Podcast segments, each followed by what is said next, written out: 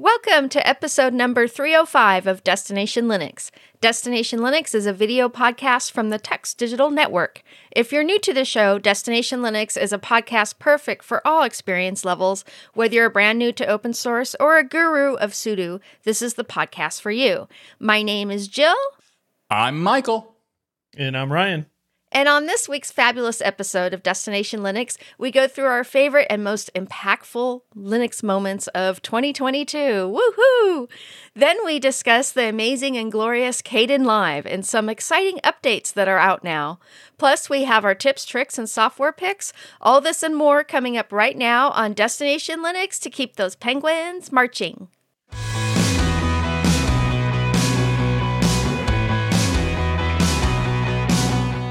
This week, our community feedback comes from Trev. And if you want to send in your own feedback, go to tuxdigital.com. That's T U X, tuxdigital.com slash contact to get in touch with us or join the Tux Digital community forum by going to tuxdigital.com and clicking on the forum link at the top of the page. Trev says, Hello, thank you so much for the show. I have some follow up remarks regarding some of Ryan's banter on IDEs that I think are worth bringing up. Why is it always me that gets singled out here? Like, if anybody makes a comment, and I could tell just by the beginning of this, of course, I put it in the show, so I already read it and know what it's going to say. But I could just tell from that opener that it's going to be negative. As soon as they say my name, it's going to be some negative thing. If it starts with Michael or Jill, always good. starts with Ryan, it's going to be some negative thing. Not always. For Jill, yes, always, Yeah, always good. my- For me, it's by 50 50. For Ryan, usually negative. Usually negative, 100%. All right, so they go on to say tone gets lost in text. So I want to say in plain text that the spirit of this email is not intended to be harsh. See? Which means it will be. Which means it will be. It's intended to be fun and hopefully insightful. Well, I didn't have any fun in reading this because there's not one compliment in the whole thing at all. There was no fun, zero fun. I score this zero fun comment. All right.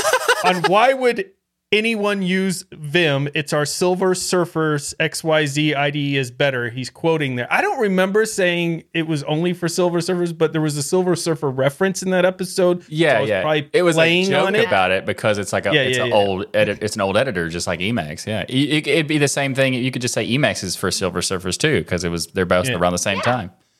But they go on to say maybe, but the numbers in the survey don't lie, which is true. The survey showed that it was like second or third most popular. There are many young people enjoying Vim, especially NeoVim, as it's become fully extendable through the JIT compiled magic of Lua. It's like you're speaking another language there. In a way, NeoVim has all of the strengths of Vim and Emacs with fewer compromises and drawbacks. Over the time, NeoVim will only get more and more ridiculously powerful. Before you can move on, I just I just want to say like you know not uh, this is not intended to be harsh or anything, but you're talking Uh-huh. about how you know people many young people are enjoying Vim, and I just wanted to say you know obviously again this is not going to be harsh, but you're using the word enjoying, and maybe like using could be true, but that that survey the status doesn't really say enjoying, right? It just Oh, they Trev, use. you need a rebuttal email now. See, but he'll get a nice co- he'll get a nice email back for that. But I, it's- on the but other I, hand, I will made it very clear I wasn't being harsh. I was just making a joke and being fun. That's it. Yeah. Well, they come back to say uh, they challenge me, which that's your fatal mistake, sir. Uh, they challenge me. If you cannot see the usefulness of NeoVim, then explore it in earnest. You don't have to use the editor to find this stuff out. Just look for NeoVim on YouTube and get your butt blown away by the likes of the Primeagen and TJ DeVries. And NeoVim is lightweight, blazingly fast, and could rival Sublime text in a large file performance. I, I agree because it's Sublime's literally best. just text and there's really nothing there for it to support. So I mean, by nature, there's no GUI. Or NeoVim kind of has like a GUI thing, certain I mean, that's versions. that's true, but also Sublime Text is best.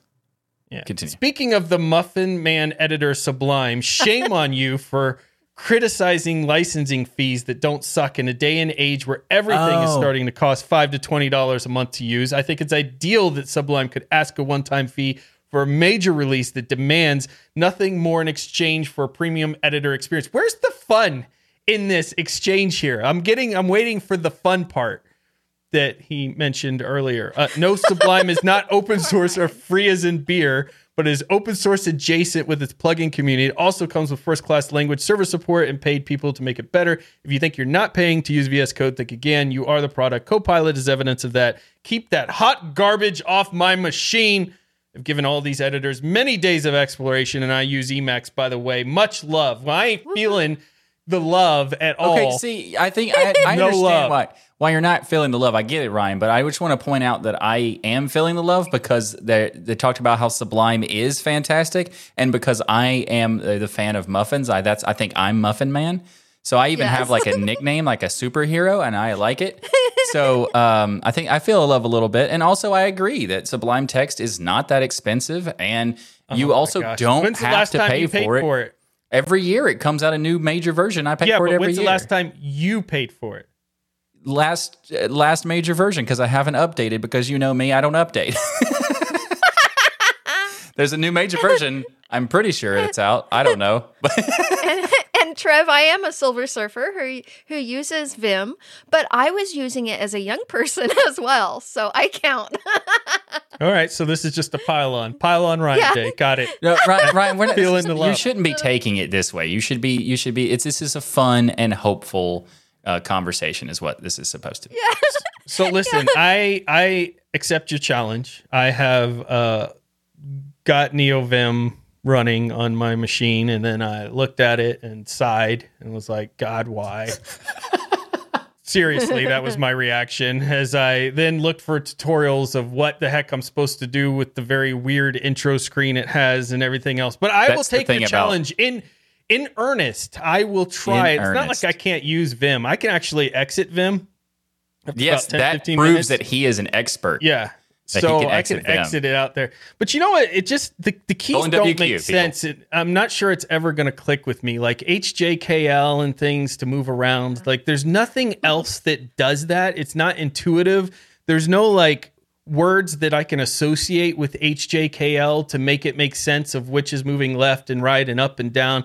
It's just not something that I really want to, but since you challenged me, I will, and I guarantee you I'll come to the same conclusion that Sublime Text is better. Uh, yes, I agree. Sublime Text is better. But the thing about NeoVim that a lot of people, when they first start using it, this is true for Vim and Emacs. It's it's true for all of the the base the terminal based text editors. When you first start using any of them, it's going to be painful because you got to get used to the workflow, and you got and there's also customizations and configurations you can do like an insane amount, and then most of the time when I hear people who are like Vim or NeoVim or Emacs fans, they have like this very complicated configuration that's exclusive to their workflow. Yes. And Yep. then in that situation, it makes sense why they would like those. My preference of Sublime Text is that I can install it, do the Ryan method of default as king, and just use it. So Yeah. that's why I like Sublime. And Well, also, I- I Sublime is inv- innovative in a lot of ways too. I love i3WM, and you have to, to to love i3WM is the same thing. You can't just Right. get it out of the box and go, "This is great," because it's not. You have to go in there and customize all the shortcuts and spend all your time with it and put all this effort in. And that's the challenge that Trev here, in his very insightful and happy, fun email, sent That was not me. harsh. That was not harsh. and I will accept the challenge. Oh. I will go in there and configure NeoVim and see if I can find some love for it. And we'll see what happens. But seriously, in all seriousness, it was a good email. I appreciate you sending mm-hmm. that. And you're using my own advice against me, which is I tell people, hey, you have to really try something and get into it. And then even after you have years later, go back and try it again because you never know. Things change a lot. So I will give it a good try and we'll see how good it is. Why are you laughing, Jill? because I was going to thank Trev. Don't because thank his him. email, his email is so beautifully written, especially since uh, he, he threw Ryan under the bus. Wow. Savage. Ryan, Jill did that, Michael. Jill. I, I, I, I- well, th- uh, Ryan, don't wor- that, don't worry about it. That was not a harsh comment at all. What if Jill is Trev? what if that's her Undercover? email? She sure is Jill- complimenting it a lot. Jill's Yeah. undercover? Yeah, it could Yeah. be. Could Yeah. be. Unbelievable. So Ryan, you know you could you know what you could do if you start using NeoVim? You could actually install that on a server in the cloud and be able to log in and start working on your server directly and have all your configurations. And if you are looking for a cloud platform to use to do that, you could check out DigitalOcean. This episode of Destination Linux is brought to you by DigitalOcean, and you can get started by going to do.co slash tux 2022. You know, cloud computing can be, let's say, complex, but standing up a reliable, affordable cloud infrastructure really doesn't have to be. And thanks to DigitalOcean, you can get set up with it and running on their awesome cloud platform quickly and easily.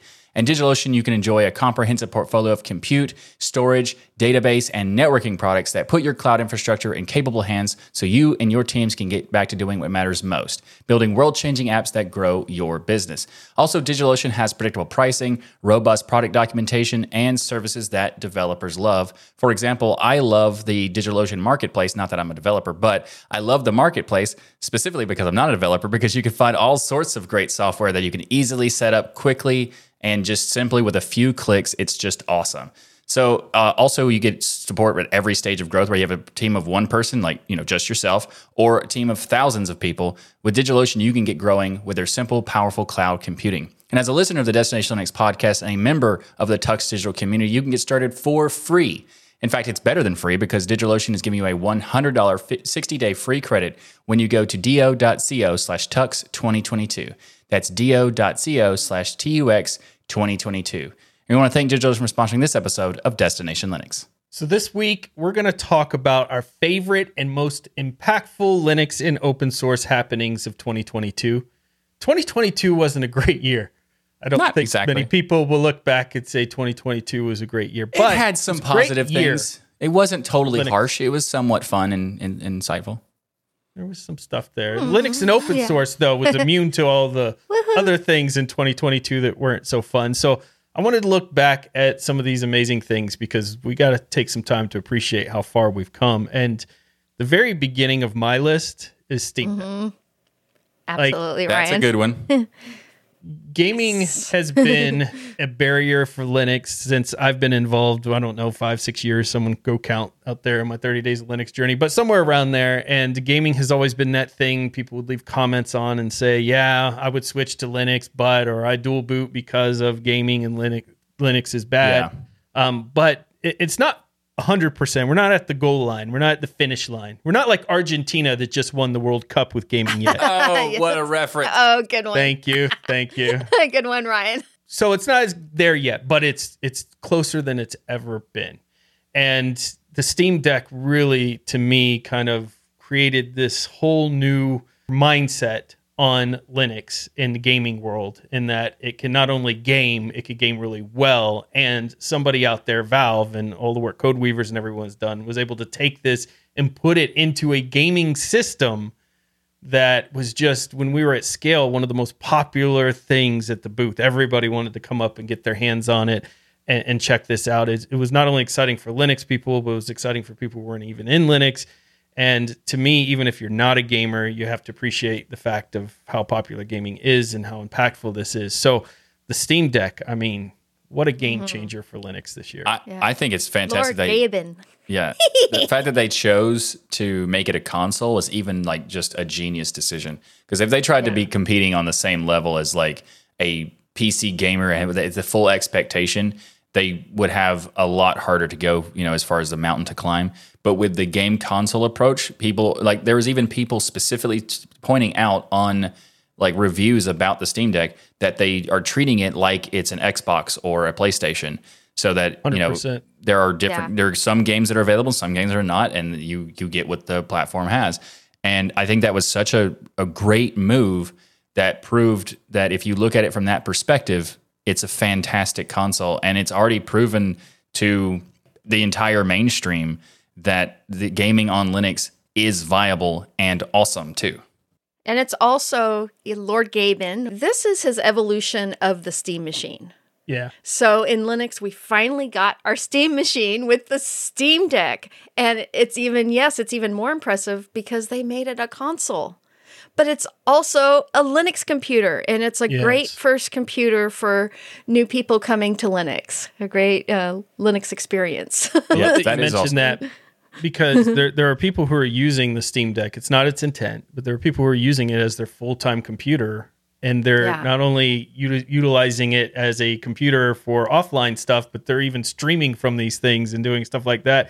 It, it's just crazy the power, um, but the price point too that this came out at.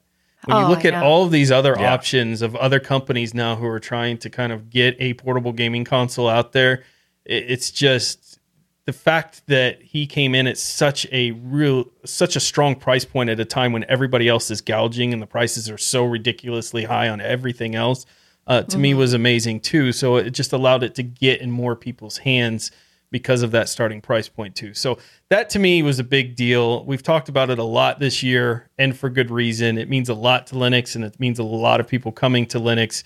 Also windows 11 certainly sent us a lot of customers.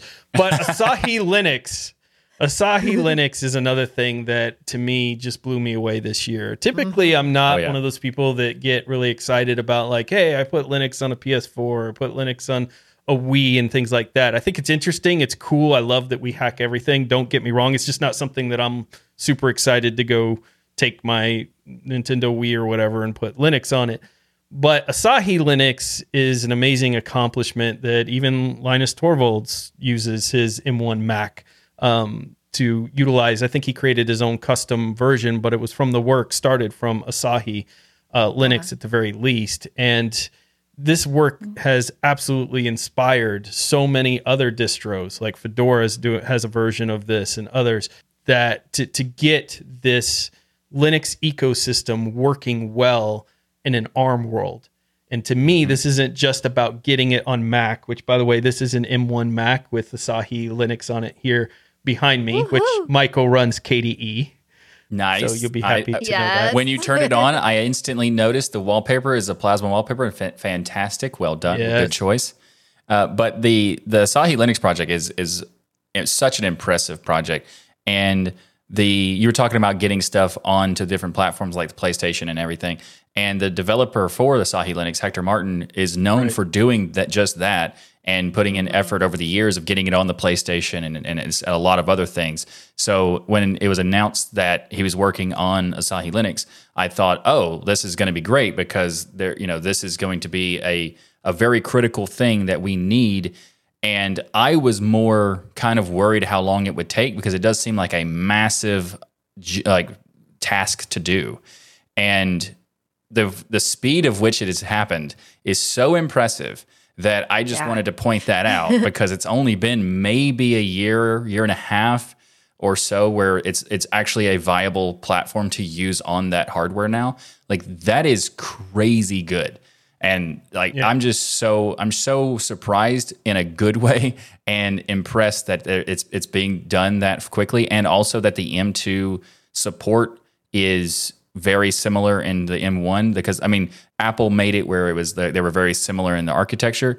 So that's good on Apple. You know I'm I I'm Yeah. it- that actually hurt me a little bit to say. So just for those who know uh, but it's awesome because it meant that the work that the Asahi Linux project for did for M1 is compatible to M2 and I think that's just great. And the the what you said about making it compatible with ARM is another factor because a lot of that work is being ported to other work Right. for ARM, and that is just the, that's the one of the best things about open source.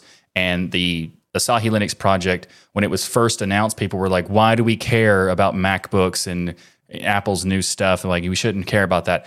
And I was not one of those people, just to be clear.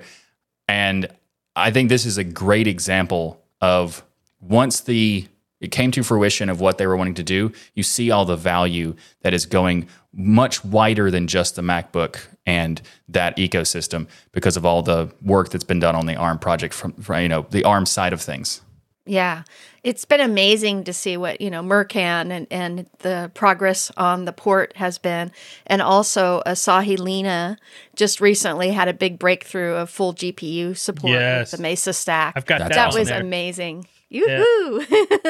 I enabled that yesterday, in fact, and that's an amazing accomplishment to get the graphic Yeah. stack working there and Vulkan coming, right? And so now you're Mm-hmm. going to be able to use the full power of this in a Linux world. But again, being able to utilize the same things we've learned. Think about it like this. Remember how I mentioned earlier that the PS4 and getting stuff working on the Wii wasn't exciting to me?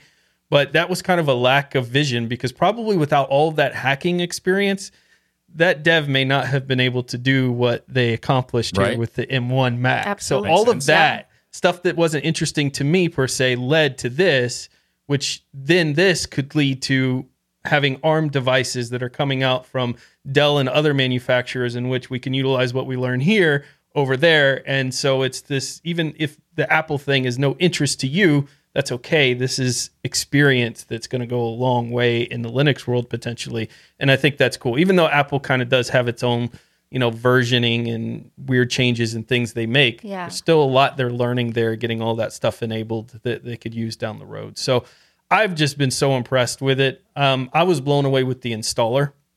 The installer is just absolutely fantastic that they made. You basically run a curl command and then it talks you through automatically resizing your drive and installing it. I, I was going to set aside like a whole day to get this working and it like took 15, 20 minutes to That's get awesome. Asahi Awesome, Linux installed in there. It's just they they did it so well. It the whole project is just done by really brilliant minds. I'd love to have them on the show uh, to talk about the work they do. And then I just want to make sure everyone understands that the first two biggest things that happened in 2022 uh, were all Arch based. All right, you can go on.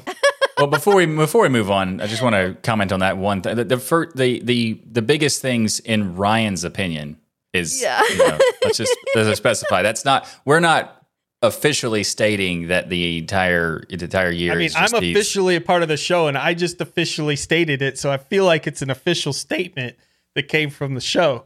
You want to know something really awesome, Michael? That I just found out that I, I knew Neil, uh, one of our patrons, had contributed also on the Sudo Show, which you need to go check out.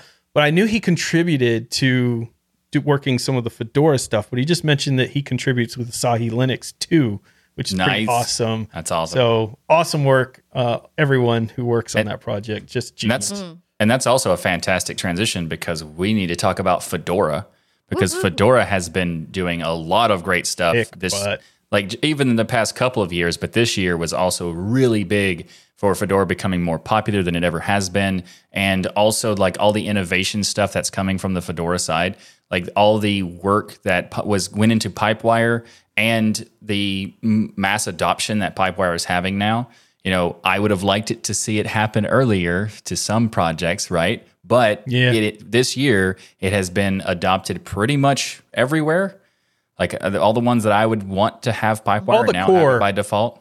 Yeah, all the core distros have it. I would say. Yeah, so that's awesome. And there's also more attention in the Btrfs and Wayland realm thanks to Fedora and all that effort that they're doing. So I think this is, you know, a fantastic example of a project that has been around for a while and getting everything situated as they have over the years uh, there because there was a period of time where Fedora was kind of like, oh, this is this is going to be good. It has so much potential. I And wouldn't now- touch it in the past. yeah, exactly. There's a lot of people who had that opinion, and now once going back and checking it out, they realize it has become a fantastic experience. And Yeah. this year, it's gotten even better. So This is a perfect example of what I was talking about of going back to things. When I first got into Linux and everyone was telling me all these different distros to try out, you know, I did Arch, I did OpenSUSE, I did all this, and I did Fedora one time, and I was like, this is the worst experience of a distro out of everything. Like, I preferred Arch over Fedora. The Arch install process I'm talking about specifically. what? Like it just Fedora was just broken. It was broken everywhere. It didn't make sense to me. Like as a new Linux person, I thought this is just the absolute worst experience. And when I compare that today, where I would put Fedora as one of the best experiences you can have in Linux, like the work that team has done yes. to make it new mm-hmm. user friendly. I'm not saying it's a new user distro yet, but make it new user friendly and just simplify things is one of the it's just one of the highlights I think in Linux to show you how quickly the tables can turn in something. Yeah. Yeah. And- and- And not only is it progressive, but it's stable. So Yes. that, that that's nice. It's not rolling, but it is, you know, it updates frequently and is stable. Yeah. So it's bec really become the bellwether weather of the Linux industry that other other just major distros are following. Yeah, even a lot of distros are making like derivatives of it now these days. Yeah. which is really good. Like Amazon's Amazon Linux is based on Fedora and things like that. Yes. And then there's also the fact you were talking about how it's becoming, you know, it's it's not only is it becoming a better platform to use, it's also improving the platform of Linux. Because for those who mm-hmm. don't know, a lot of stuff comes from the Fedora slash Red Hat team. Like Pipewire was created in that ecosystem and is now becoming a critical piece for everyone. And once they start using Pipewire and realizing how good it is, then there's, you know, everybody wants to have it and there's no looking back. As soon as I tried Pipewire the first time, it was like mind blowing. And I didn't want to use a distro if it didn't have it. And now won't. seeing, mm-hmm. exactly, seeing so many distros now having Pipewire is so great. And I just wanted to, uh, I mean, I know I've said Pipewire many times, but I just wanted to point out that it's not just because Fedora has it, it's also because the Fedora team and the Red Hat team created it and has benefited the entire ecosystem with it. No, it's nice to hear you say something other than KDE. huh?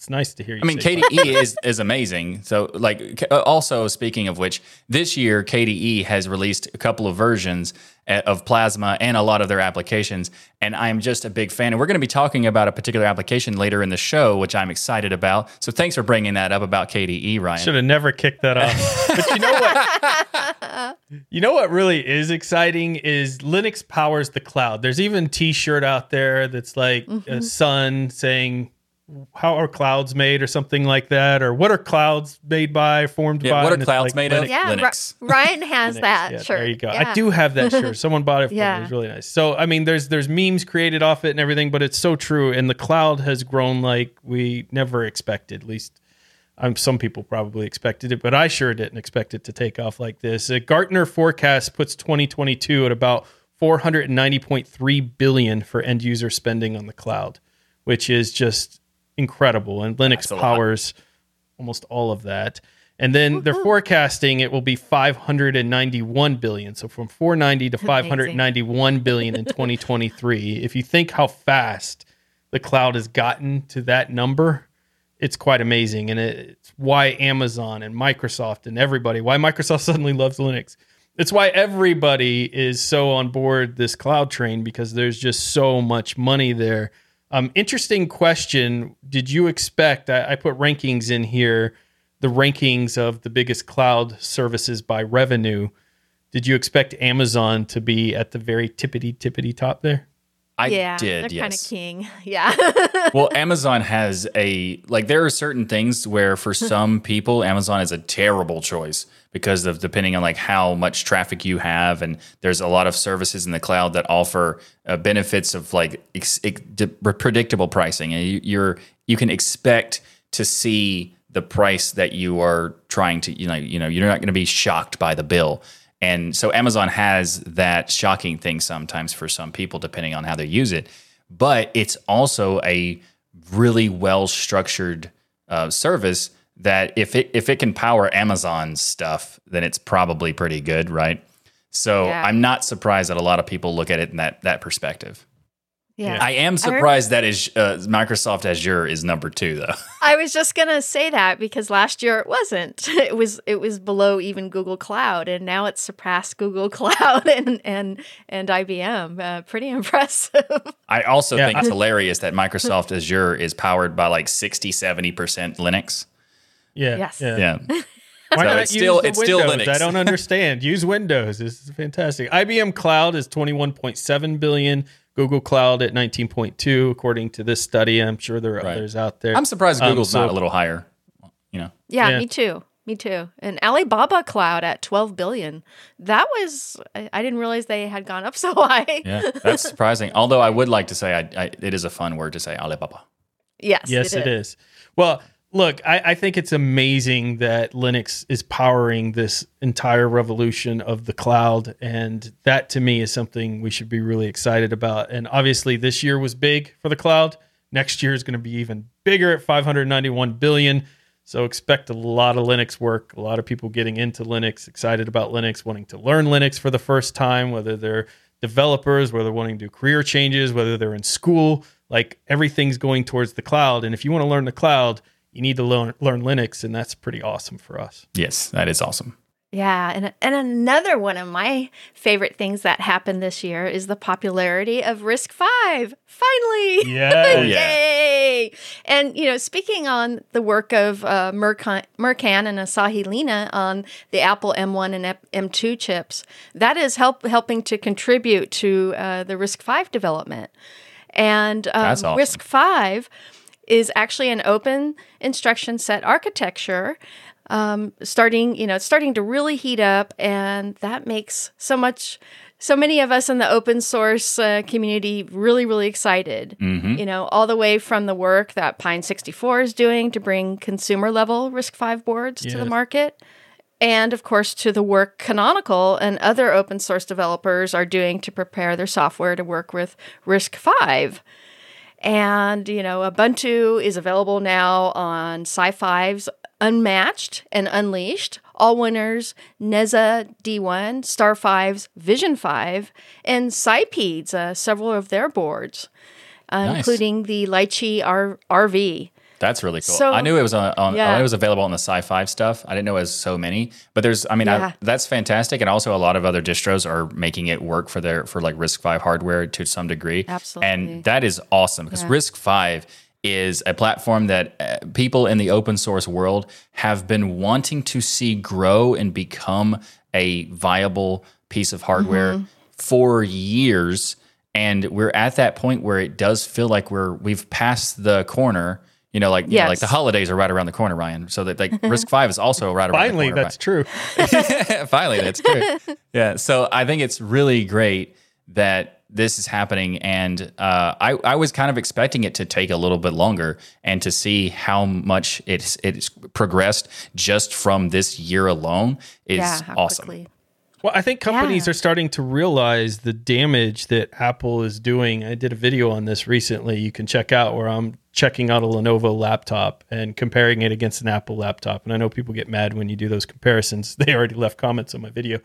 But the reality is, when you look at what this ARM device is capable of doing and you compare it to x86 today, it's really sad and pathetic. Like Yeah. where we're at. x86 is just frankly behind. When I can get It is. 24 hours of battery life on a laptop that I can leave for weeks, by the way, and then without having a plug in it, and then lift up the lid and it still have 70, 80% of its battery life. And then you look at the power they were able to put into this, where I can use DaVinci Resolve on this and be able to pump out 4K 60 frame per second videos on this little device that costs $800. And you compare that to an x86 laptop, which would struggle in there in the amount of heat and noise and everything else. Like, we've got to do something. Yeah. And I think RISC-V is one of the answers that are out there. It's it provides high performance per watt for battery operated devices. It's very efficient and they can do a lot of things to really compete. And what also amazes me is this was also created by IBM. How many amazing technologies have started with IBM by the way? Like Yeah. nearly all of them it seems Yeah. like uh, Also, at some point sure- IBM was involved in it, especially pretty in the sure 70s and 80s. OpenAI is also apart from IBM. You know, I think I think Yeah. so. And it, like the, the amount of stuff that uh, IBM has done over the years, it's kind of funny how many people are not fans of IBM because it's a big company. But there's also so much value that some of these big companies provide, and y- you would be surprised for how long they've been doing and how open source is a critical piece to so many companies that you might not expect it to be. Uh, and I remember back in the day, it was a long time ago, maybe 2002, 2003, I think. There was a period where IBM did a Super Bowl ad for Linux. And that was yeah. cool. It was a terrible ad, but it was a cool that they did. A, a lot of white background those a lot of a lot of non nonsensical randomness. And at the very end it said Linux. Like Yeah. well at least that part's there. well, well, RISC, or it actually stands for Reduced Instruction Set Computer. You know, as Ryan was saying, provides high performance per watt for battery operated devices where, you know, energy efficiency is key. And RISC-V, the beauty of it is it is the only open source uh, RISC standard since RISC was developed back in for the IBM 801 project in the late 1970s. Yep. They were used in SPARC systems, IBM Power, the DEC Alpha, and Power PCs, to name a few, and all of which are actually are represented in my in my computer hardware Of museum. course they of are, course. Jill. Of course they It's like, and I have them all. But look how long it's taken for us to get open source RISC. but we're here and it's happening quickly. The amount of companies that have signed up for this to be involved Yeah. in it too is very, very impressive. All the big name tech companies are putting some resources towards this, which is going to help its development tremendously. And uh, I think that something needs to be done to really compete. Microsoft, by the way, released their Windows ARM device recently to compete with Apple Yeah. using Snapdragon. And if you watch the videos, it is exactly what you would expect a complete and utter disaster, a stuttery, slow mess of an ARM device. And that just shows you how far behind they are in comparison. And this type of thing is what could really set the stage to be more fair, And if they're, if they're running Windows on that ARM device that you said, like it's going to be an awful experience. Like we all knew. I mean, as soon as I saw the video uh, title, I was like, it's going to be crap. And sure enough, it was. I mean, Aw. not to say that Windows is a terrible operating system. It is. It is absolutely a terrible operating system. But it's also very heavy. So putting it on ARM is just laughable at this point. For those who are not sure why we were, you know, amused by it. And not and I'm not saying that you shouldn't use Windows just because it, it's terrible. I mean, if you want to use it, that's fine. But just know that it is terrible. By the way, that's Did what I make that clear? me. So if you want to send your emails that are mad at somebody, that would be Michael. You would send. That I don't To. I don't Mike- think I'm going to get any harsh comments about that. Yeah, maybe. So, another wonderful thing in Linux that happened this year, and this is personal to us, the crew of Destination Linux, is that we all went to the Southern California Linux Yes. Expo or mm-hmm. Scale, Scale 19X. no, I've We got to all of them, but these We- these boys, it was their first time. That was our first time, but also, it, and not only that was it. It was great for our Ryan and I to jo- to meet each other, meet Jill, yeah. and in addition to Yeah, going to scale. So like scale was great, but the I got to highlight hug was Jill. was Jill. Yeah, yes. I got Meeting to Jill hug Michael and Ryan, and I got to go ee, squeak. we got we got to hear that in person, which, if you're wondering, is just as cute in person as Right, it is and if, video. if Yes. and if you're curious, are we like this in person as we are on the show? The answer to that is yes. Yes, and absolutely. If you if you went to scale, you would see that like completely clearly. And there's also some videos that I I- I've been doing. A, I'm, I'm working on a vlog that I was supposed to release like months out. ago. people. It'll never come It- out. We'll see so it. so the We'll next version, the next scale, it was actually happening mm-hmm. before a full year. That's going to be happening Yeah. in March of 2023. So I will 100% have 2022 out before that one happens, so that What I a can commitment! have. What a commitment! you know, you're just you're just a diehard. This this way we want to show all the patrons I'm how so much fun we had and why they need to come and join us at Scale Yeah. for Yes. uh in in uh, the first week of March for Scale 20X. Yeah, it's gonna be it's gonna be a fantastic, and also the 20th. You know, that's a big deal for scale. So that's that was awesome. Uh, I'm looking forward to that, and also looking forward to seeing Jill again. Obviously. Yay, I get to see Michael and, And Ryan. maybe, maybe Ryan, we can go to Disneyland. yes, you can. And Jill's like a VIP there too, so like you know, we get the red car- carpet rolled out for us. Mickey Mouse oh. personally takes us on a tour. I hear. Actually, I'm going this afternoon as well after I go to the airport and pick up family. I'm not surprised. Nice, not surprised. Yeah. In fact, we know what we're gonna do. we're gonna have to do a video, like a live stream or like some kind of vlog or something. That when we're there and we accomplish the task of the you know the the big task of doing all the awesome stuff. Like maybe I'll do a talk at the scale. Who, who knows? Not sure yet. Yeah. But maybe. And once we accomplish it, you could be we could turn to each other and say like, "What are we gonna do now?" We're going to Disneyland. yeah. It'd be the first time we could say that and it be true. And I that, love how excited Jill gets over things. that's, no, that's That's so wonderful. I love I love having her a part of the show. That's one of my highlights of 2022. Jill's still a part of the show. Yes, Um, Ubuntu agreed. Summit, Oh. Michael. You also went to Yes, Ubuntu I did. Summit, which was awesome. So we got to travel a little bit in 2022, and I Mm-hmm. think that's been exciting. So I got to go to Europe for Mm-hmm. for the Ubuntu Summit, and that was awesome. yeah, we all started running Ubuntu. Slovakia, beautiful. Prague. Yes. yeah, I went to Prague. It was great. It was a really fun experience. The Ubuntu Summit was really interesting, and I, I, I even got to interview Mark Shuttleworth, which was amazing. And we also s- all started running Ubuntu, like Ryan said. Yeah. And Michael did an amazing I'm talk on marketing obviously. in Linux. yes, that was that was fun. Yeah. I mean, I, I, I had I think I, I I could improve it on the next time I do that talk if I do it to talk again. But uh, it was it was great. It's actually going to be uploaded pretty soon on the Ubuntu on Air channel for those who are interested in checking it out. Um, but I I wanted to point out that this this these kinds of conferences and events and things like that are really important and i think that i think they're critical because you get to meet so many awesome people that you you know maybe know virtually for a long time or like only in chat rooms and stuff like that. And meeting p- people in person it might not seem like it's that important to do but just doing it one time you can see the value of it. And now that we're doing these events i i can't wait for the next one.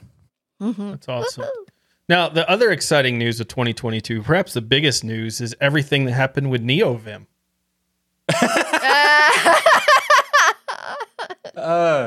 that is just in good fun people that's not being harsh Michael, so what are some of the things you wanted to uh, bring up uh, that happened in 2022? Well, I would like to talk about the open source security improvements that has been happening. Like big, open source security has become such a huge thing this year. Now, the reason it became a big thing is because last year there was a lot of security issues, but this is fantastic that there's so much effort in the community. There's companies, there's even governments that are working on improving the open source security. And I think that that is a fantastic turn of events you know because there are, there's so many projects that are in the open source world that are critical pieces that had one maybe two people actually working on it in their spare time that massive companies were making millions of dollars off of and they were getting no attention. And then a security issue pops up and they're like how could you let this happen? And like because it's one person people. And that's Right. why. And they can't run it they can't stare at the code all day especially when it's not even their job. And this has been changing. There's even an xkcd comic about this problem. And there's this has been changing this year and i think that's just fantastic I agree. It's really important. I don't think security itself has improved yet, but just the awareness. I mean, The has effort. improved. Right. But I'm the saying the effort. awareness is there. Uh, because fact security is just important Yeah. it's been a disaster for everywhere because the amount of just hacks and the complexity of the hacks and things has been just unparalleled. But the fact that we ha- are having these conversations in the Linux community and trying to solve them is is a very important step, and in some cases are solving them. There's so many great things. You know, 2023 is going to be a good year. I keep saying that every year since 2020, but I really think 2023 Yeah, is going to be I a think it's gonna be- yeah. yeah. i think it's going to be very hard for 2023 to be bad Don't as challenge bad. it. We'll I'm be not- like no, no, no. Godzilla will be coming out of the ocean and It's- I'm not challenging it. I just want to say I'm just it's it's very unlikely. Let's let's put it there. It's unlikely that it'll be bad as 2020. So I think there's you know there's things There's to hope. look forward to. Um, but Well, also universal something packages. I mean, can Yes. we talk about universal packages? Oh, yeah. They went from like this little niche thing to really exploding. Now it's on the exploding. Steam Deck. and, and, and now, like, I look for packages as a Flatpak before I even look in the repository. Like, to me, that mental change alone yeah. yes. really represents something of the fact that it's really come so far that it's easier for me to just get the Flatpak version than to do anything else. I prefer. I think it. that's a fantastic point. I wasn't even. I, I, I've seen like so many people, you know, adopt Flatpak in their distro or start using Flatpak as the way they distribute software, and that has been awesome. But the point you made about how it's becoming just the default thing that people Yeah. look for first, I didn't even realize that that had been my thing until you said that. I go to the Flathub and I search to see if there's a Flatpak first, and then if there's not, I figure out there's another solution or not. That is something that is like a very critical. You know, what's the mass adoption type of thing, or like the cri- Yeah. what's the critical mass? There you go Critical Like, mass. Yeah. that happening is so important. And also, I think it's great that so many distributions are not only supporting Flatpak, but having Flatpak by default and even having the Flathub by default, making it so easy to get access. Or in the case of some distros where the like uh, Kubuntu, for example, if you want to have access to the Flathub, you just click a button and you're done. And that's it. It's, it's like, hey, do you want Flathub? Yes, please. Great Of course. that's awesome. Like they, they can make it where you can have access super easy. And by the way, did I mention I use Kubuntu? You know, the Oh, KDE no, you version. failed to mention that. Huh. Oh yeah, yeah, yeah. I also use Fedora KDE. I just want to make sure that you people know that I like KDE. If if, it, if it's not clear right now, and by the way, clear spell with a K, of course. Yeah. well, I've been enjoying System 76's Pop OS, and it's going to be based on the Rusty goodness pretty soon. Yes, they're Yeah. the, the cosmic desktop Yeah. that they're working on is really cool. Yeah. That they're they're basing it on Rust, especially since Rust is becoming so uh, popular in general, especially and like the the Rust programming code being used in the Linux kernel now as well, uh, and Absolutely. maybe even more so in the future. I think that that that's very, um, you know, it's very impressive that all this stuff is happening in such a short period of time, and that that you One know, year. that there's there's yeah there's so much stuff to talk about we can't really fit it all in the show unless we make the Yeah. show like two hours long yeah. So we had to pick We're and on choose. track to do if we keep going. So let me let me close it out by saying this. These are some of the things we found amazing, and I'm sure some of you are biting your tongues like, "Why aren't you talking about X?" And go ahead and leave that in the comments or go on our community forum and tell us what you are excited about in 2022. There's probably a lot of people who are excited about very different things. If you're a developer or in a different profession, you may be excited about things that we didn't get to cover here, didn't have time to cover. So let us know. yeah let us know in, in the comments be sure to make it fun and hopefully insightful and not harsh just Yes. so, Michael, you mentioned security being a really important thing that happened in 2022. And I can't Yes. help but think about that there is a password manager out there that was very popular for a while that's had multiple security breaches in the same year happening. And that's why we don't recommend that one. we don't recommend that one Bitwarden. just to make That's it clear people that's not you who we're talking about We keep telling you all to go to Bitwarden, and you ain't listening. You're stuck on that other one that keeps having breaches and stuff. I'm not just going to go unnamed right now, but go to bitwarden.com slash TUX, and you want to use that URL so they know we sent you. It's bitwarden.com slash TUX. Bitwarden is a password manager that allows you to have peace of mind knowing that your online accounts are secure. Bitwarden provides you the tools to store all your passwords in a secured vault, auto generate those passwords and usernames for you, and even automatically fill them in so you don't have to. You don't have to remember all of those complicated passwords, each one being different for every single website if you're doing things right, because Bitwarden handles that for you. You can access your data across all your devices, web browsers, mobile apps, desktop applications, even the command line if you need it. Maybe even NeoVim. You could probably pull it up maybe in NeoVim. There's might be an extension. We'll find out. Bitwarden seals and encrypts your private data with end-to-end encryption before it ever leaves your device, so you know you're the only person with access to your data. Go to bitwarden.com slash tux to get started. It's absolutely free. And I mean free, free. You don't have to put in credit cards any of that stuff. It's free. But they have a $10 a year premium account. per year Absolutely amazing deal. That's per year, not per week, per month, but per year. $10. You get a gigabyte encrypted file storage, two step login with YubiKey, U2F, and Duo, Vault Health Reports, Bitwarden Authenticator, priority customer support, and so much more. Listen, just do it right now. Go to bitwarden.com slash tux. Make this your default password manager. You'll love it. And Yes, thanks to and- Bitwarden for sponsoring this episode of Destination Linux. So, speaking of projects that have made a huge impact in 2022, let's talk about some KDE related stuff because I don't think we've spent enough time this episode talking about Oh, what KDE. happened? Who wrote this? I know, Aw. right? It- it- this was actually Ryan's idea to put this in the show. I, as as the as the KDE fanboy that everybody knows that I am, uh, I just want to point out I did not put it in the show. It was Ryan's decision. I completely approve of this decision, but it was still Ryan's decision. so Send your emails. It's, yeah, make sure that they're fun and insightful. Uh, so, uh, Kdenlive, by the way, is what we're talking about, and it is a fantastic video editor, and in my opinion, is one of the best, if not the best, open source video editors available. And this week, Caden Kdenlive 22.12 released with new a new version and has over 350 commits. And there's a lot of major improvements in this. There's the new guides doc giving you the ability to easily seek, search, sort, and filter by category or text.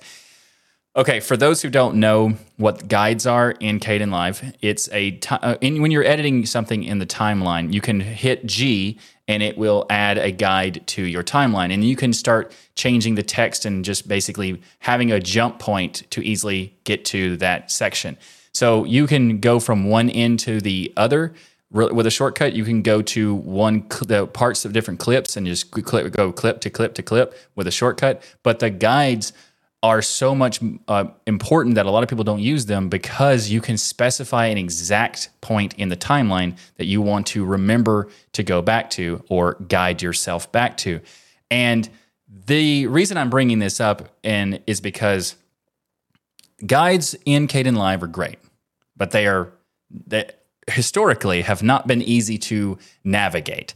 And mm-hmm. this new feature makes it easy to navigate in a fantastic way that integrates with keyboard navigation. And also it's just easy and having the search functionality and the being able to sort those like by default you only had alphabetical sort. Now you have so many more options. Like i'm so excited for this release of Caden Kdenlive if, you, if it's not clear i'm a fan i use Caden Kdenlive to edit, edit this this show so Yes. so yeah. every new version of Kdenlive, I tend to be excited. This is a project too that has come so far from when I oh, started oh, in Linux to now. Like Kdenlive's yeah. always been the one of the most important pieces of software from a consumer standpoint in Linux. This was another thing people would constantly comment on my videos when I was switching to Linux is you don't have a good video editor, you don't you can't edit videos, you don't have Adobe products and those type of things, the Adobe mm-hmm. Premiere for editing. And Caden Kdenlive at that time truly was like it, it wasn't in the same leagues. Yeah, it wasn't True. in the same league. Yeah. It True. crashed a mm-hmm. lot. It was good. You could get things done, but it was miserable at the same time. Like all of the It was good listen, and miserable. That's what you're all saying. Of, yes, it, it like it had the starting foundation where you knew, hey, this thing could be amazing, but it just hadn't all come together yet. It, it yes. hadn't glued together. And now I feel like Caden Kdenlive is finally at the point where it's all come together. So we have that strong foundation, and now like there's trust. I don't get mm-hmm. fearful to hit save every five seconds anymore because Caden Kdenlive has a great auto save feature and things yep. like that, and auto losing recovery. your work and stuff is not an issue. Um, so they've they've fixed some of the major problems that were holding people back. And then when you look at 350 commits and the amount of people working on this project and how important it is for the open source ecosystem to have a project like this, now, is it at DaVinci Resolve level or Adobe Premiere? No, but it's free and open source, and it's really good enough for almost 90% of what most people do with yeah. a video editor out there. And that's kind of amazing that we have it's that. A, it's a very impressive application for the amount of work it's been done over the years. And you're talking about like a few years ago, it was kind of unstable, and a lot of people would, would criticize it about that. And they fixed it with the auto recovery and all that sort of stuff. And they also made it more stable uh, to you know on top of that. And you, what you're saying about the whole comparison to the pro level video editors, I agree that there are certain things that Kdenlive can't do that those can do, but I would put it at at least a prosumer level. Like it's maybe yeah, not. Yeah, yeah I agree with good. that. Yeah, it's yeah. not not at maybe at that tier, but it's pretty good for what it. And what it's it getting offers. closer and closer with every it version. Is. These things they're it adding is. in, like effects, are some yeah. of the big things that you would say is different in an Adobe Premiere environment or a DaVinci Resolve environment that you don't have as much of in Caden Kdenlive, but that's changing, right? They've got audio level visualization filters, audio spectrum filters, audio wave uh, filters that are now keyframeable. Those become really important with effects. It's not just having the effects, but being able to control those effects. And then they fixed a bunch of effects in there that were broken because that could be frustrating. Mm-hmm. Kdenlive, where you see an effect you want, you put it on there, it doesn't work right. And then on top of that, they also put some automation in place so that they can detect if they have filters that will be broken in new versions going forward. That's which fantastic. is an awesome thing so that you don't keep having that cycle of one minute you're using these five filters for most of your videos and then a new version comes out and one of those five is broken you're going to have less of that because of some automation testing that they're doing um, so i love seeing that in the release notes as well Yeah, there's so And many great I've been- features. I've been really excited because really in this last about year and a half, I've been able to recommend Kdenlive for my students. You know, I, I sometimes get students that can't afford Adobe Premiere and can't afford, you know, the other proprietary uh, programs out there. But at least now, you know, they can do their editing of their animations with Kdenlive and have the features that we we expect, even though, you know, maybe not quite as many, but at least now you now I can have my students use the software because it has become prosumer. It really has. Yeah. It's it's And- uh, getting it's not DaVinci Resolve, it's not Adobe Premiere and Final Cut yet, but yeah, it is inching closer and closer. And one of the new features that I was excited about, it seems small, but it's actually a big deal, is that Kdenlive now has the ability to copy and paste keyframes. So you can mim- manipulate and, and move your keyframes easily using Control C and Control V shortcuts, which Nice. is something that we have in every other, you know, industry standard so- Right. editing Well, software. So you could copy you could copy and paste keyframes Yeah. before. This Yeah, version just and makes it so much easier to do. Yeah, And yeah. that that's why it's important to point out like they're adding stuff that's user friendly value and like Yeah, more intuitive exactly. things. And I also wanted to say a thing. I mean, it sounds like I'm an apologist for KDE, but I wanted to I want to say this about it, Kdenlive because it is a fantastic editor, and a lot of people have comments about you know it was unstable in the past. It's been fantastic for a very long time in stability, but I Mm-hmm. also want to point out that Premiere Pro is one of the most buggy, unstable things that's oh, ever it's been, horrible created lately. Yeah. like and, and and when people talk about how good it is and how it's like an industry standard yeah yeah that's because it's been around for a long time it's got certain features that people want and that sort of thing but when it comes to stability premiere pro is not an example that Mm-hmm. anyone who uses it would ever give a comparison for I know, especially these last last last couple years. yeah it's gotten worse somehow. I've actually told my my students if they're using Adobe products, go use After Effects to do your editing. Yeah well i Or just, I now love- paid in live. so I love the work that this team continues to do. They're insanely talented. They have this product out there that anybody who wants to get into video editing, whether students or not, maybe they're in a financial situation where they couldn't even afford those products. It's not even an option mm-hmm. for them to get Adobe Premiere or others Yeah. can now utilize something like this and be able to be the next great filmmaker or documentary maker or other things because of the work that this team does in Kdenlive. So I just absolutely love their faces and thank them for not only this release but everything they've done with Kdenlive. It's an amazing, amazing product we have in the Linux and open source world. Jill, I'm so excited for you to talk about gaming because I'm hoping I get you to curse during this oh, episode. Oh What's the name I of the game, Jill? it. It's called Hellrunner. yes. Jill, this is a family show, please. how dare you Jill. how could you so so so this week we have an early access first person platformer called yes Hellrunner. While the name might seem devious, like Ryan is, the game itself is, just about Got 'em. completing levels as fast as possible using your wits, timing, and lots of luck. So you go through eight chapters to deliver a necklace to its rightful owner. And you go through each level and try to beat it as fast as you can. And there are eight levels. And the names are fun Hell, Underground, Spring, Summer, Fall, Winter, Sky, Heaven, and Heaven. And each I like how you chapter said has. that's fun. Hell's fun. that's fun But but but what's nice is that heaven is the last level. so so yeah you're running out of hell that's what it's supposed to Yeah. be so it's not it's Yeah. not it's Gotcha. not bad Ryan Escaping it. I got you. yeah, Yeah, you're yeah, trying yeah. to get out of it. So each, and each chapter has nine levels for you to beat. And what's fun for about this one is actually Ryan picked a, a gaming genre I absolutely love. Finally, So, finally, he picked yes. a game that is is actually something Jill Anything wanted to with play. a curse word in it, Jill loves. That's just Oh, Oh, no, I no, see. no, that, no, no, she no, likes the she likes violent not. hell games. I get it. Okay, Yes. got it. Yeah. Yeah. So she probably loves Doom. I assume you know. Yeah, course. I, I do. I do, but but for different reasons. So That's perfect. I love that Jill plays Doom. That's amazing. Yeah. So I, I love actually the exhilaration, honestly, of first person speedrunners, platformers, and parkour games, where Mm-hmm. if you miss a single step, you fall from a great height. And at least, at least Ryan and Hellrunner, if you fall, you get respawned at the last checkpoint. That That's, is nice. that's something. Uh, Yeah. What's interesting is I picked this game deviously, as you pointed out, Jill, not only for its name, but also because I hate everything about these type of games. Like this is the type of game Yeah. I'd rather go to the dentist and get a filling than play this type of game.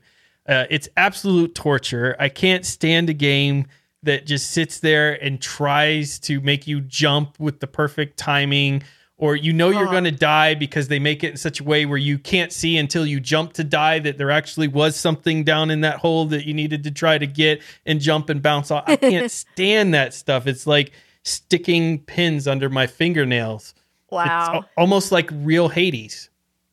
yeah. To Yeah. me, it's just exact opposite. I love the feeling of flying and, and, and jumping and, and moving around. And I think that's part partly because of growing up, you know, do uh, actually jumping off cliffs and, and diving and, and doing those kind of things. Only of course Jill. you did, Jill. Of course you did. Only Jill. Only Jill. I, I assume you also did parkour, and uh, A little bit, yeah. Yep, that makes And sense. skateboarding, of course. Of course Me you and did. Michael are known for that too, Jill. we We're like known for par- parkour. completely Yes. danger zone here. yes, we are extreme. Like we should be in X Games. It's, that's how that's how good we are at all these So adventurous. various. I can't believe I'm alive. I just Yeah, I mean the, the amount of like crazy like hell running we've put our bodies stunts. through. Yeah. I jumped Like- off the the stairs, the bottom two before you get to the floor. I just jumped over those today. No, you didn't. Yes, I did. I oh didn't my even goodness. You, Yep. you- I mean, you shouldn't be. You shouldn't be like you know shouldn't flexing that much. You know, like you're you're Mm-hmm. just going above and beyond at this point, Ryan.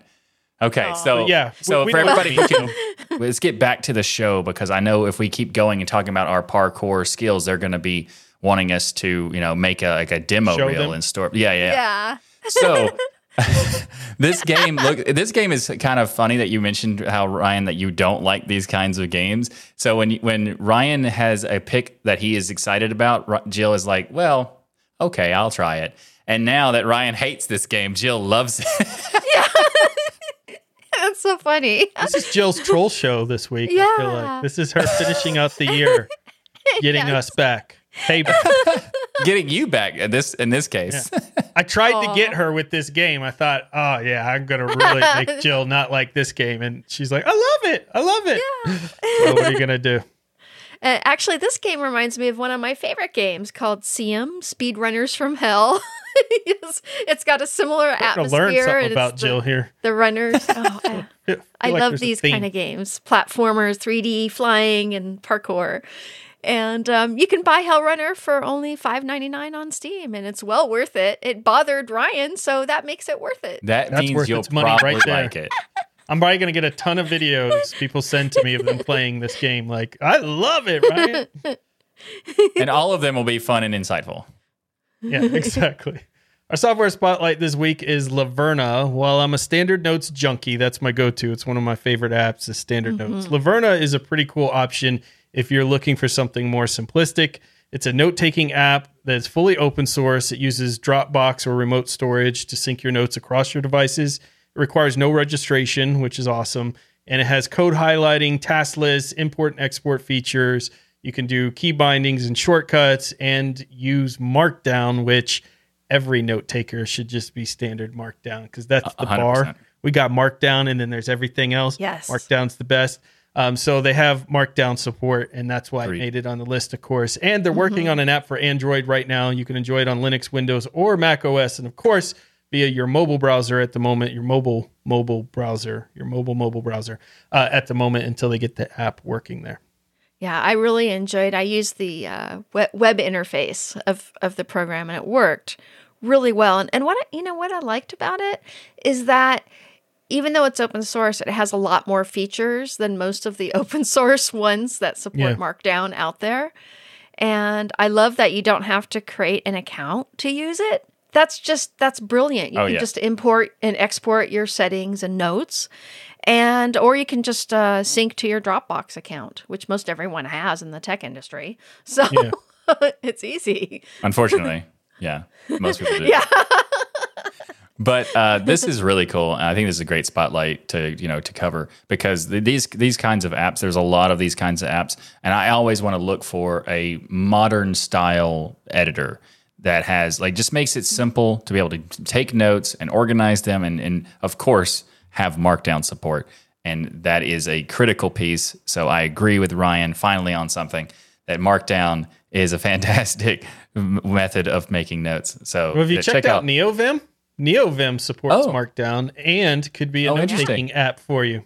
Yeah. I- Yeah. I'll have to I'll have to uh, you know earnestly check that out for sure. Okay. Cool. Now let's uh, move on to the tip of the week. Um, unfortunately, data breaches are happening so often. Many of us are probably becoming numb to or even jaded about hearing for hearing about them. However, it's important to protect yourself and try to stay in the know. That's why our tip of this week is going to be talking about have I been pwned, which is a website to check to see if you have been pwned or not. And for those who don't know what pwned means, it's P W N E D for exa- for you know to clarify. This is a way to say that you have been hacked or owned Hijacked. but where does the pwn come from? I'm not really sure. I think it's a typo originally that people were Yeah. trying to type owned and then just put pwned and thought it was funny and they just kept it. I, that's a guess. I have no idea. If you have the information, let us know. I would be. Or I don't. would be We don't interested. really care. Or, I'm, I'm interested. I also, it's. I'm not really dedicated to the interest of it, but you're, you're right there. But I am interested a little bit. So feel free if you do know, and you don't have to look it up to put it in the comments. And uh, you know, it could be fun and insightful. Actually, Oh, Ryan. I know just a little bit. Of course so you it, do, it- Jill. we we were course you do, using it in the BBS years in the in the eighties, and um, it used to be spelled the full. The it used to be spelled P zero W N E D. naturally. Oh. So yeah, Someone in our chat was saying it came from Counter Strike. So BBS predates Counter Strike. Yeah. So Jill Yeah. wins. Uh, But BBS yeah, it- BB apparently. you know what? Yeah, it did become very popular in Counter Strike. Yeah, that was Yeah. what what uh, launched it. All right. So if anybody has any counterpoints they would like to talk about pwned, feel free to send us comments. But so haveibeenpwned.com is a way to check if your phone number or your email address has been involved in any data breaches. So it allows you to make sure It that you can has. check. Let, let me give you all a, a preview. If you have a phone number or an email address, it has been owned. Yes, So- it's probably in there. Yes, it's it's very highly. If you if you have your uh, an email address or a phone number that you have used in more than ten places, it's probably in there. Uh, Unless it's but- a landline. If you have a landline, it's probably not been pwned. But the cool thing is, I have been pwned actually shows you not just that you've Yeah. been pwned, but where. Yeah, And- where and who and all the details. I love all the what- details. That's that's a great point of what you just made, Ryan. But I thought when you said that, well, you're like the great thing about this is that I have been pwned, and I was like, is that the end of the sentence? like, I mean, I have been. That's true. Like I, I use this service, and I love that it tells you the sites though that were a part Yes, of the data very breach. important. Because what I found is that some of the sites that my email was involved in the data breach were were sites that I hadn't used in forever. And so it kind of gave me some insight into some of the sites that I had created accounts for a decade ago and forgotten about. And then Yeah. they become, but the thing is that when people don't use something like Bitwarden, what happens is they utilize the same password everywhere. So that hmm. site from 10 years ago is not going to affect me because I use Bitwarden. But for somebody else who uses that same password and has been for the last 10 years, that site gets pwned. Then their bank account uses the exact same password that that site because they've been using the same. Most people do that. I would say A lot of probably people do fair to say most people are using the same password across all of their platforms. And they're using the same username. Bitwarden allows you to rotate both of those. It's not an ad thing, but it's really not meant to be an ad thing. It's just smart to use something Yeah. like that in these cases because that's why they're important. The tip of the week is just to give you a tip in certain cases. I think this is a good one. A lot of people are not aware that this site exists to be able to check. And I have checked my stuff, and yes, I have been in in, in the, been pwned in the past. But because my passwords are all different, and also be sure to use two-factor authentication or 2FA to make it even more secure. And uh, also not your text message. Not don't do that. Get an actual two-factor app because it's a lot better, SIM a lot more. Yeah. So there's a lot of reasons why you wouldn't want to do it. But have I been pwned? Well, you shouldn't freak out necessarily because there are you're probably going to be in the list, but it is worth knowing that you're in the list and what accounts or what websites put you in the list so you can first uh, change the password on that account, delete the account because the website got breached and they didn't tell you or anything, some of that. Or, you know, just for peace of mind that you can go in and fix it if you want to. And There you go. again, be sure to not use the same password over and over. And uh-huh. based on the fact that the the latest update for the most popular passwords is still password, and one, two, three, four, We got a lot of work to do in the community. we community. got we got a lot of yeah, work to do. not our community necessarily. no, no, no, no. community Just the, at large. the computer users and the you know mm-hmm. our home community users. is and- smart. They all use Bitwarden. Yeah. exactly. All right. So And if you some don't- events, You should. you should. For some events out there, Argentina, congratulations on winning the World Cup. I finally Wow. get to say it. Yes. yes. Also, congratulations to all the countries. France, everybody did amazing. What an amazing World Cup out there. And in celebration, and also because of Christmas and other stuff, we won't be here next year. Next year. We'll be here Next next year. week. We won't be here next week. That's We'll be more here accurate. next year. Yeah. We definitely We'll be, be here following next year. up right after next We're week. celebrating So- so hard. We're taking a year off of the World Cup. No, uh, because we'll be the here. World Cup was so good that we're going to not do the show again. So no show for Christmas. So Uh. enjoy your time or holidays, whatever you celebrate. Enjoy your time with your family and friends uh, during that time. And then we also have a couple of summits. We have the Creative Freedom Summit that's coming up, and they have some talks that you can register for if you want to become a part of this. This is a free online event that's all about teaching and promoting open source creative tools. Topics will range from learning the ropes, to discussing value of owning your own workflow, uh, and talks can be are going from January 17th through the 19th on there. We'll have the link in the show notes. So Durhan's hooked us up this week with some more events. Scale. Scale is a big deal. We're going to be there at Scale this year. And you could go check out, we'll have a link in the show notes for all the dates and events for speakers and other things. And of course, getting tickets to come join us. Then we have FOSS Asia, which has a CFP closing on January 22nd with a conference April 13th through the 15th. This would be an online conference you can go check out, which would be very cool to join as well. And there are all kinds of amazing events that are coming up in 2023. So plan your vacation accordingly. Start now, get all your vacations set up so you can attend as many as possible. As Michael mentioned earlier in the show, there's amazing events and meeting people in person really does make a huge difference. Also, build mm-hmm. your network of people you know out there. So, a big thank you to each and every one of you for supporting us by watching or listening to Destination Linux. However, you do it, we love your faces. We're here every Sunday at 1 p.m. Eastern live at tuxdigital.com slash live. And the best part, everyone is invited to watch the recording of Destination Linux each and every week. You get to see all of Michael's mistakes. Like he originally did the events section, it was terrible. He messed it all up. But you get to see that live. You're You- going to see the edited version where I fix it all and do the run through the events. But if you were here live, you would see Michael mess it up. That's the advantage of being here live. Come join us. We can't wait to see you in the chat. It's interesting you say that, Ryan, because you realize I'm the editor, right? And I have the Oh. power over what is sho- in the show and what is not. So think about that. Okay, I'll think about that next time. Burn. Let that marinate, sir. Uh, we also have our glorious patrons with us, and you get if you become a patron, you get a lot of awesome, fun, and insightful perks. You like unedited versions of the show. You can join us in the patron only post show that happens every week after the live show in our sixty thousand square foot virtual stadium.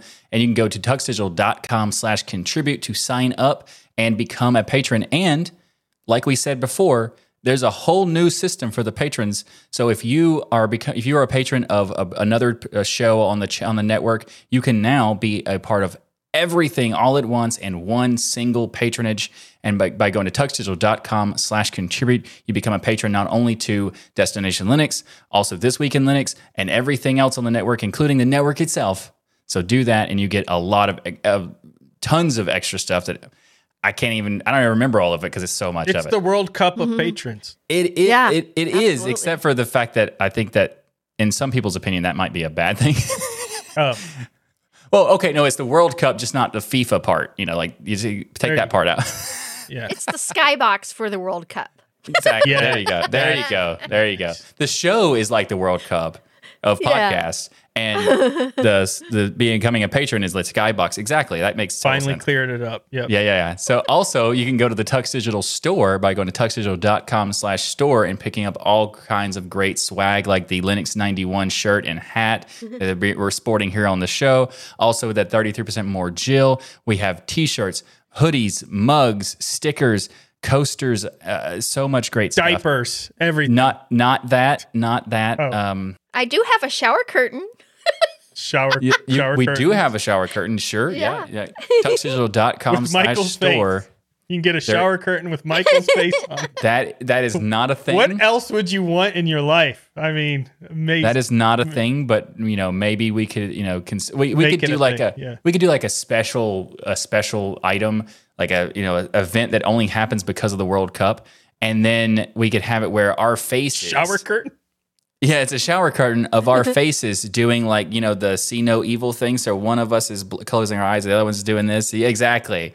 You know, Yes. like we could do something like that. I don't, I don't know. I'm, I'm just Everyone I'm just, would have one of those in their house. Who would? exactly. Yeah. I'm just brainstorming right here, people. And make sure to check out all the incredible shows here on Tux Digital. We have the Sudo Show, This Week in Linux, the DasGeek channel, Linux Out Loud, Hardware Addicts, Game Sphere, and our virtual Linux user group, Linux Saloon, which I participated in last night. We did a Christmas special, and Nate did such a beautiful job picking picking the topics and open source Christmassy apps and games. Yeah. You get There's- extra time with Jill if you show up to Linux Saloon. That right there, Exactly. biggest sales point ever. you you can actually talk to Jill if you show up to Zonic Saloon. That that there you go. That's the value. I'd you know, pay but- for that. But yeah, exactly. Aw. But there's also Linux Saloon is happens every week. It is a lot of fun. There's there's even there like a whole like Linux Saloon crew that hap- that shows up every week, and it's uh, a lot of great conversations.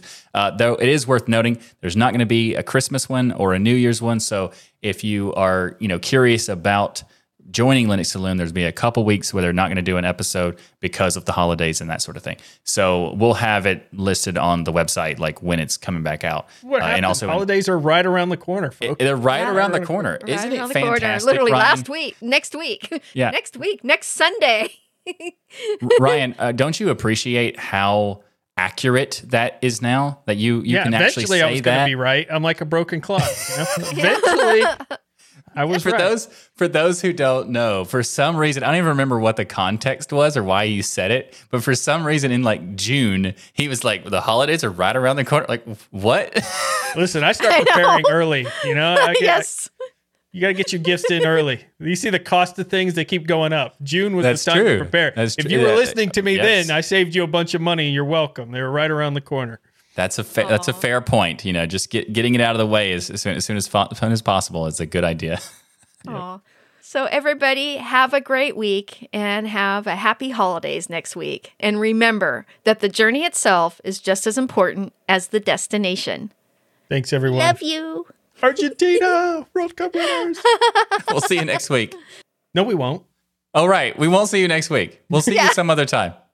We'll see you later. We'll The see week you on the after. the week after January 1st because we said like unlike Ryan who said we're not going to be here next year, we are going to be here next year starting on the first day of the year.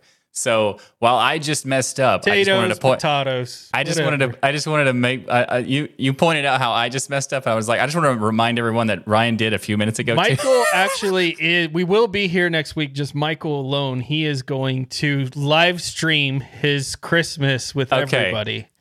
Okay, so just just to be clear, that is not true. I will not be. Michael's going to share his holiday spirit with everyone on Sunday at 1 p.m., uh, where he will live stream himself opening gifts he bought for himself. No, that's not true. Although I'm kind of tempted. I, I'm tempted now. Wouldn't that be awesome? That Yeah, would I'm be an amazing stream. I'm like- kind of tempted. Like, oh my goodness, what what could this be that I If wrap you could set up an also- Amazon wish list, Michael, if you could set up an Amazon wish list and then we all from the community buy something from it, like low cost items, and then come Christmas, you stream yourself opening whatever we buy you on that Amazon wish list because that doesn't give your address out. When you make the wish list and buy it just sends it, and then you open it live on stuff would be amazing, amazing. I think that would imagine be- the dumb crap we would send to you. Like I've got five things off the top of my head that I just can't wait to send. But if it, if it has to be on the wish list, that means I, uh, you know, it's something that I'm putting there, right? Okay, so it well, wouldn't you be. give me control of the wish list, and then I add things on there that people can buy for. oh, I, I see. So it's a wish list that you wish for me to have, and I dread. yes. Okay. Okay, that that sounds more like a, a fun Yes. stream. Yeah.